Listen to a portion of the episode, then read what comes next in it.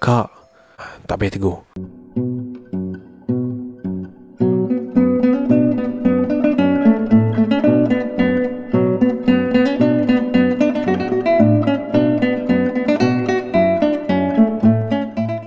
Assalamualaikum Welcome back to my channel. So, rasanya macam dah lama kita tak bersua, right? So, hari ni hari Senin macam biasa Kita nak berkongsi tentang kisah-kisah seram. Acap rasa dah berminggu juga Acap tak berkongsi dengan korang. So, hari ni we are back here to share our story, okay? So, yang mana dah subscribe terima kasih Acap ucapkan. Yang mana belum boleh tekan like tu siap-siap dulu. Jangan lupa tekan subscribe button dan juga hit bell notification sekali. Yang mana juga belum masuk dalam grup telegram Acap Channel telegram Acap Korang boleh klik uh, link dekat description sana korang boleh terus masuklah melalui link tersebut. Alright so untuk malam ni Acah nak berkisah dengan korang tentang kisah-kisah yang di-sharekan. Katanya untuk minggu ni kita nak tekankan kepada hostel ataupun asrama. Yang kita tahu untuk PKP ni kita kejap masuk, kejap keluar, kejap masuk, kejap keluar. So orang kat dalam tu pun tak tenteram nak menghuni. Alright. Tapi kita sebelum tu macam biasa kita mulakan cerita kita dengan bacaan doa. So let's roll it. أنزلنا هذا القرآن على جبل لرأيته خاشعا متصدعا لرأيته خاشعا متصدعا من خشية الله. وتلك الأمثال نضربها للناس لعلهم يتفكرون. Alright, so kita dah baca doa macam biasalah kita punya disclaimer siapa-siapa yang ada penyakit kronik ke atau mungkin ada masalah-masalah yang lain ah, so korang boleh uh, skip tengok video ni korang boleh dengar ataupun korang boleh buat alternatif lain sebab kita tak nak benda-benda yang tak baik berlaku. Alright. So kita tak nak buang masa, kita teruskan untuk kisah yang pertama tentang kisah asrama tinggal jemaah kedua.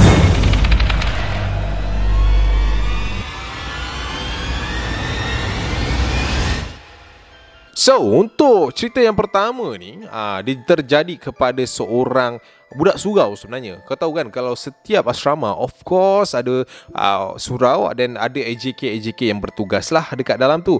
Alright, Nazirul nama diberi uh, ataupun Nas dia kata, saya memperkenalkan diri saya sebagai Nas. Saya berasal daripada Johor Bahru and saya ber, uh, menetap di bahagian Negeri Sembilan uh, disebabkan dia dua asrama. Dia kata benda ni terjadi ketika dia bersekolah di area Negeri Sembilan tu. So dia minta rahsiakan asrama dia ni tapi tak apa, kita teruskan. Dia kata dia masa kejadian ni berlaku aa, waktu dia form 4 dia kata pada waktu tersebut. Saya ini merupakan salah seorang imam dekat uh, salah satu imam yang bertugas dekat surau asrama dia lah. So dia kata dia ni imam yang kedua. Imam yang pertama adalah form 5, alright? So dia kata pada waktu ini saya ni uh, orangnya jenis yang tak banyak bergaul sangat tapi saya banyak menghabiskan masa saya dekat surau dia kata macam tu so aku macam assume budak ni is not kind of yang verbal sangat tau dia macam Uh, macam nak borak tak nak borak. Dia macam tu lah.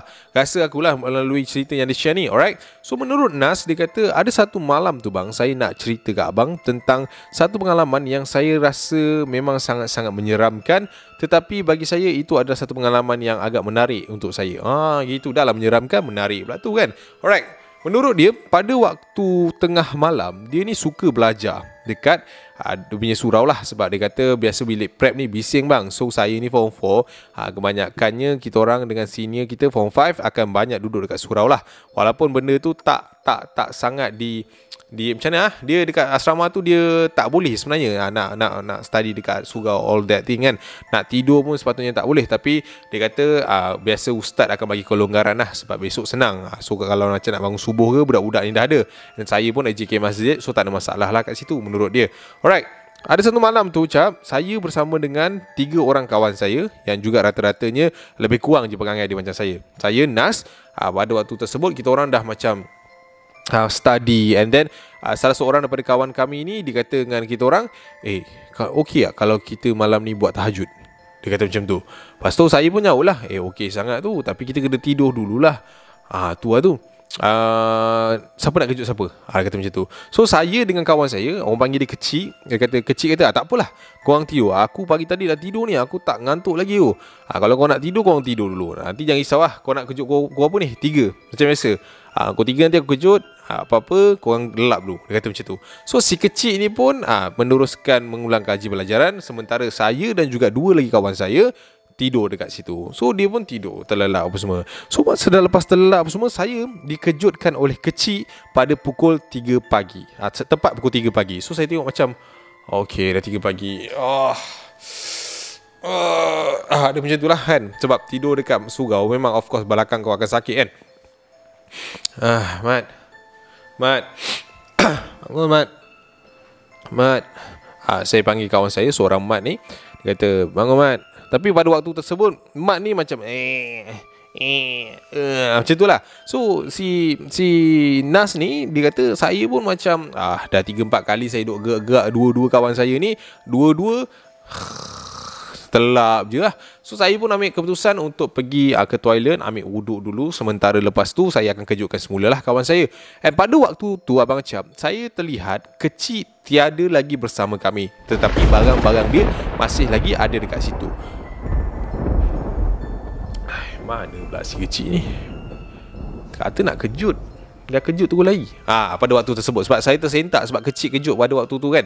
So saya pun bangun And then terus menuju ke bilik wudu Untuk ambil wudu Pasal muka and so on that lah. So pada waktu saya sampai ke bilik wudu Saya terlihat kecil Sedang mengambil wudu Dekat bahagian hujung Kepala pipe air tu.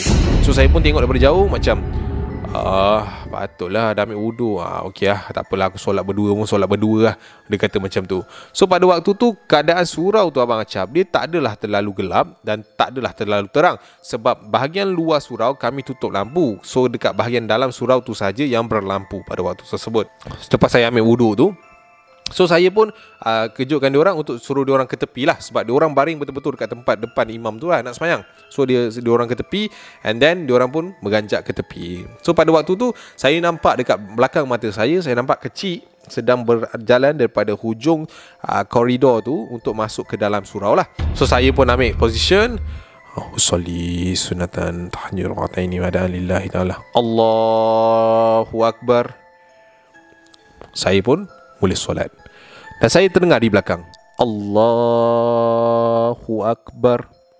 Auzubillahiminasyaitonirrajim. Bismillahirrahmanirrahim. Alhamdulillahirrabbilalamin. So saya pun membaca surah Al-Fatihah di rakaat yang pertama. So masa sampai ke waladdallin. Korang dah boleh expect kan?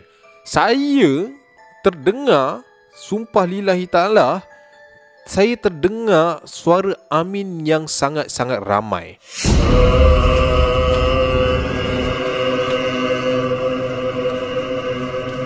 Bulu roma saya tegak pada waktu tersebut. Sebab pada waktu tu Abang Acap, yang sahnya dekat belakang saya tu cuma ada kecil. Tetapi bunyi dia seperti ada 5-6 orang di belakang saya. Tapi pada waktu tu saya terus kusyuk and teruskan solat di rakaat yang kedua. So masa saya pergi ke rakaat kedua, saya pun baca Al-Fatihah yang yang pertama juga. Ah, so auzubillahi minasyaitonirrajim. Bismillahirrahmanirrahim. Alhamdulillahirabbil alamin. Bacaan saya terhenti Abang Cap pada waktu tersebut Sebab saya rasa ada satu tangan yang sedang pegang bahu saya Pada waktu tersebut Lepas dia bahu saya dipegang Abang Acap Saya terdengar ada orang lafaz niat Dekat belakang saya. Pada waktu tersebut Saya tak mengendahkan Sebab saya saya rasa mungkin Dua daripada kawan saya itu dah bangun And dia nak join. Nah, Lambatlah pada waktu tersebut kan. So saya pun macam Okay A'udzu billahi minasyaitonir rajim. Bismillahirrahmanirrahim. Alhamdulillahi rabbil alamin. Pada waktu tersebut saya terfikir abang Acap, sekiranya kita sebagai seorang imam and then kita ada seorang makmum di belakang, kita tengah solat, kenapa ada makmum lain boleh datang and tepuk dekat bahagian belakang badan saya? Faham tak? Biasa kalau dalam Islam kan Kalau kita semayang seorang And then kita nak Orang tu uh, Apa ni kita, Orang tu nak jadi makmum And then dia nak jadikan kita imam Dia akan tepuk belakang Untuk kita ubah niat kita kan Pada waktu tu. So pada waktu tu Saya terhenti kejap.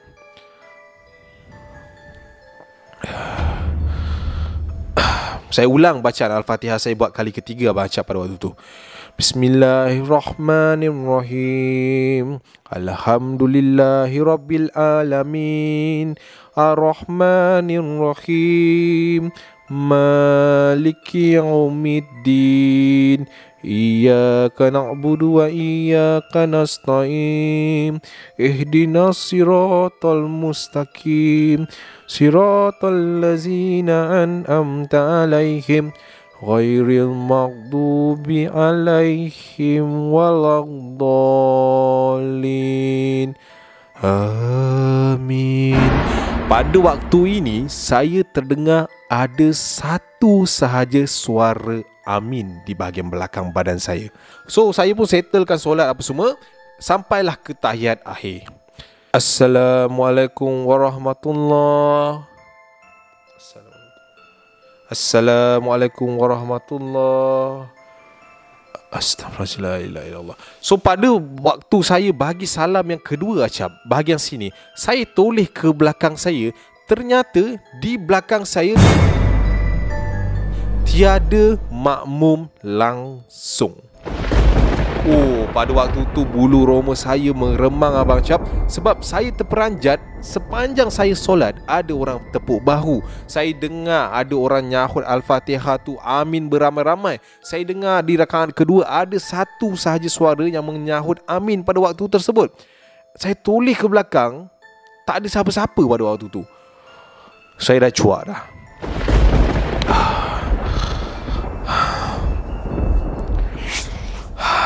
saya cepat-cepat settlekan solat and then saya nak pergi menuju ke arah kawan saya lah.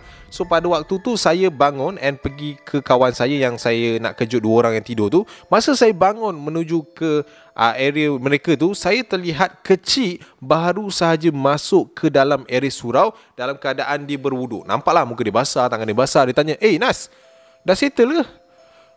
Uh, dah. Loh, aku baru nak join. Tadi aku bangun-bangun, aku tengok kau dah uh, dah semayang. So aku lah bangun. Pergi ambil wuduk. Aku ingat kau baru nak start. Dah nak habis dah.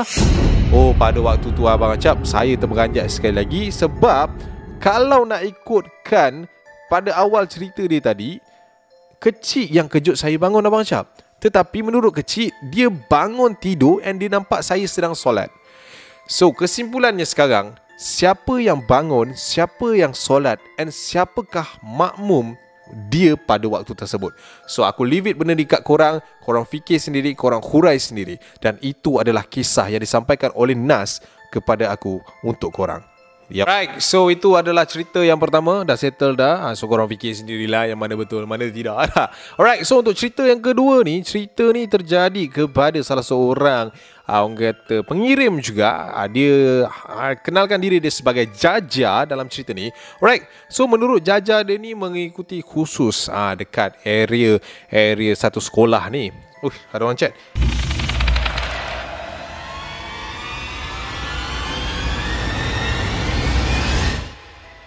Satu sekolah ni di mana satu sekolah yang agak lama sebenarnya ditinggalkan. Uh, bukan lama ditinggalkan sebab apa? Sebab kan uh, kita ada tempoh PKP kan pada waktu tersebut. So dalam masa beberapa bulan sekolah tu memang tak ada penghuni memang kosong lah so menurut Jaja pada waktu tu dia ni perlu menghadiri khusus uh, dekat sekolah tersebut. Tapi dia tak ada dia tak ada lama lah just two night one day. And then orang kena orang kata apa bermalam dekat hostel uh, sekolah tersebut. Alright So dia kata sekolah tu tak adalah besar mana tapi tak adalah kind of kecil mana. Bila kita cerita pasal sekolah yang berasrama ni, confirm dia ada blok yang lebih daripada sekolah biasa kan.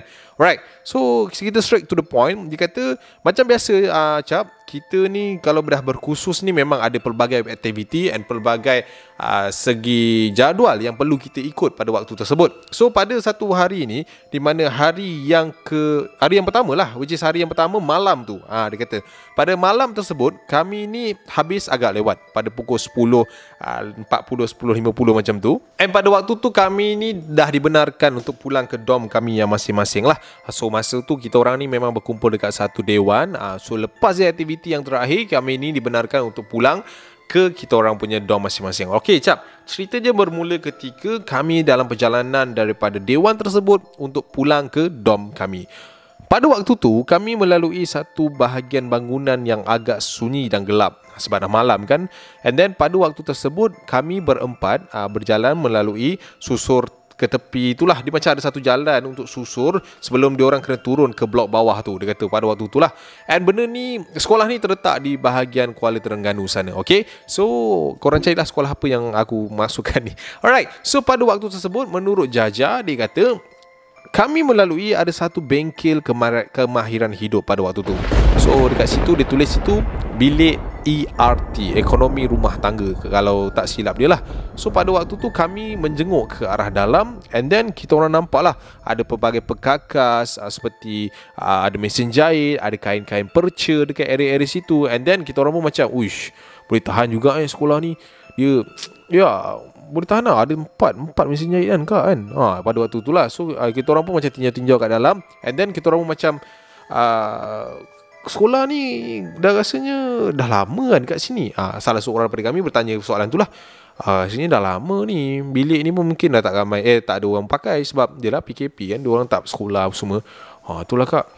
Seram pula kan. Awak kak cuba bayangkan kita jalan-jalan And then kita tengok mesin jahit tu kan Elok je kan. Tiba-tiba kita jalan nanti Cek-cek Cekecek Cekecek ah, Salah seorang daripada kami ni Bergurau lah Berseluruh macam tu Pada waktu tersebut.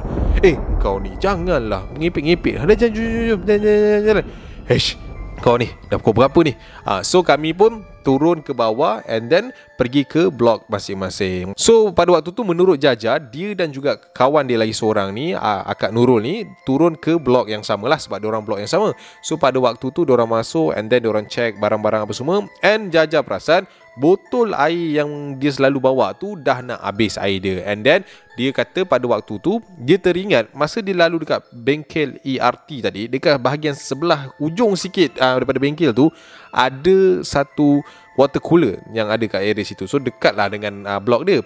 Tapi pada waktu tu dia macam seram nak pergi seorang-seorang sebab dia teringat uh, yang pasal cerita mesin jahit cekecek cekecek cekecek tu kan. So dia macam Kak Nurul Kak Nurul jom teman dia aja Kenapa ah, Jaja nak isi air? Pergi je lah Bukan jauh pun. Kak Nurul nampak daripada sini. Ah, Tak apalah. Kak Nurul teman lah Jaja ah, Okay okay okay So Kak Nurul dengan Jaja ni pun Pergi ke arah water cooler tersebut. So dia kata kita orang pun naik atas sikit And then sampai dekat bahagian belakang Bengkel ERT tersebut. So kita orang pun duduk kat situ. Air mula masuk ke dalam botol jaja tersebut. So buat pada waktu tu Memang keadaan kat keliling tu Memang sunyi sepi. Memang tak ada apa-apa bunyi. Akak Akak tak rasa something ke kak? Tak ada pun Tak payah fikirlah cik, cik, cik, cik, cik, cik, cik, cik, cik, cik, cik, cik. Akak Ya akak dengar Akak dengar Tak payah tegur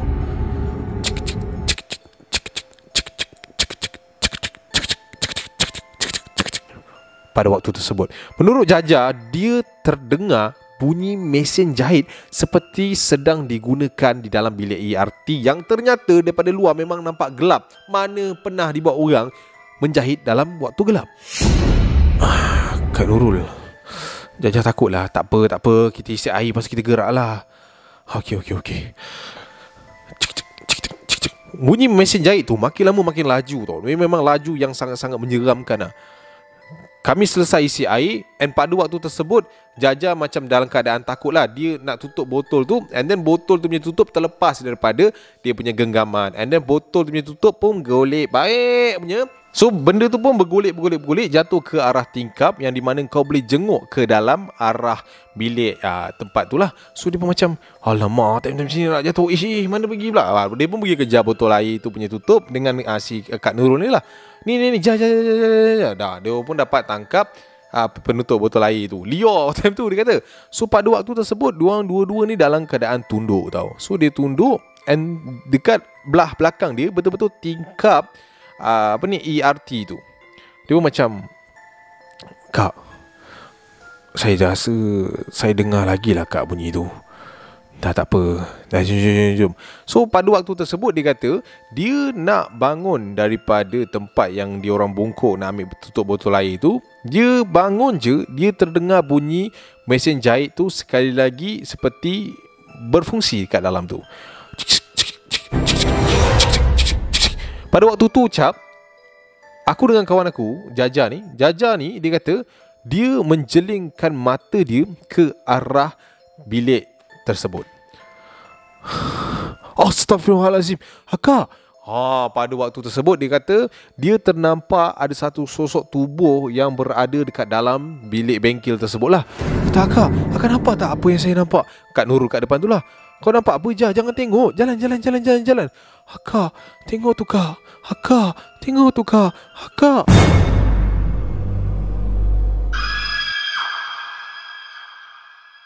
pada waktu tersebut. Dia kata dekat dalam bilik ERT tu dia ternampak ada satu tubuh ber, ber uh, macam macam berpakaian wanita macam pakaian kebaya sedang duduk elok dekat situ and sedang macam menjahit. Macam tu. Cik cik cik cik. And then dia kata masa tu dia tertembung mata dengan makhluk tersebut. And apa yang menakutkan pada waktu tu cap Aku tak nampak kain yang berada dekat mesin jahit tu. Tetapi yang diletakkan dekat uh, tempat jahit tu adalah tapak tangan dia. Cik cik cik Cik, cik, cik. Ui, dia kata pada waktu tu memang real cap Aku nampak macam tu. And aku cakap dengan Kak Nurul Kak Nurul kata kau nampak apa? Kak, Kak saya nampak Kak Kak, Kak, Kak Dia kata pada waktu tu dia rasa sesak nampak Sebab dia nampak yang kebaya dekat dalam tu sedang bangun and datang menuju ke arah dia. And pada waktu tersebut dia menjerit and dia pingsan dekat tempat tu. So menurut uh, cerita selepas itu, Kak Nurul kata Jaja ni meracau-racau. Dan ada perkataan daripada Jaja, dia kata aku kena panggil. Siapa panggil aku? Ha, dekat dalam tu lah, dekat dalam asrama tu. And then diorang pun macam tak tahu kenapa benda tu jadi macam sangat-sangat huru-hara pada waktu tersebut and then diorang pun macam tak tahulah datangnya daripada mana, puncanya daripada mana tapi menurut Kak Nurul dia percaya bahawa yang kawan dia yang tadi ini yang telah pun tak sengaja ha, pergi sebutnya benda Allah tu and then ha, benda tu datanglah. Ah so macam itulah cerita yang dikongsikan oleh Jaja kepada aku. Alright. So untuk hari ini settle untuk dua cerita uh, sebelum kita nak akhiri video kita untuk kali ini uh, untuk seram Isnin ni kita just nak berpesan-pesan lah kepada semua. Uh, teruskan korang punya sokongan sol solid korang punya uh, ni je, je sekali. Alright uh, sebelum aku nak akhiri video ni aku just nak pesan-pesan uh, supaya kita teruskan doa kita kepada saudara-saudara kita dekat Palestin sana. Sebab ya uh, masih lagi ada beberapa masalah kat sana. Uh, kita teruskanlah kita punya sokongan. Jangan berhenti share pasal orang and then kita juga jaga diri kita. Sekarang kes sedang mengepek-epek ni kita tak tahu sampai bila kita nak hidup dalam keadaan macam ni. So sampai sini je video aku untuk kali ni. Uh, untuk video akan datang korang boleh komen kat bawah korang nak genre seram yang macam mana cerita seram macam mana. Alright. So I see you and I see you. Assalamualaikum semua. Wacalu bye